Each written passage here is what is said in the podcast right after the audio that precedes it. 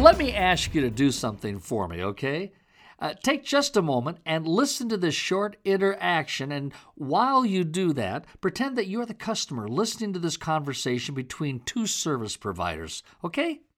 Okay, Mr. Thomas, we'll have your purchase wrapped up momentarily. You can wait right here. Okay, you guys are great. Thanks.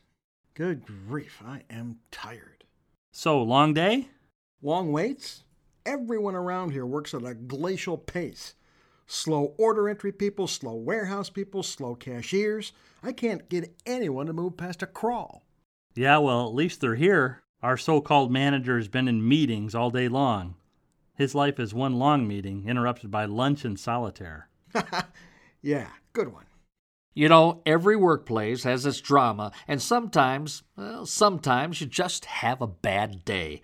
But wow, think about that customer telling that story over and over and over and over again to his family and friends. Folks, that's not good. Okay, Mr. Thomas, you're all set to go. Okay, thanks.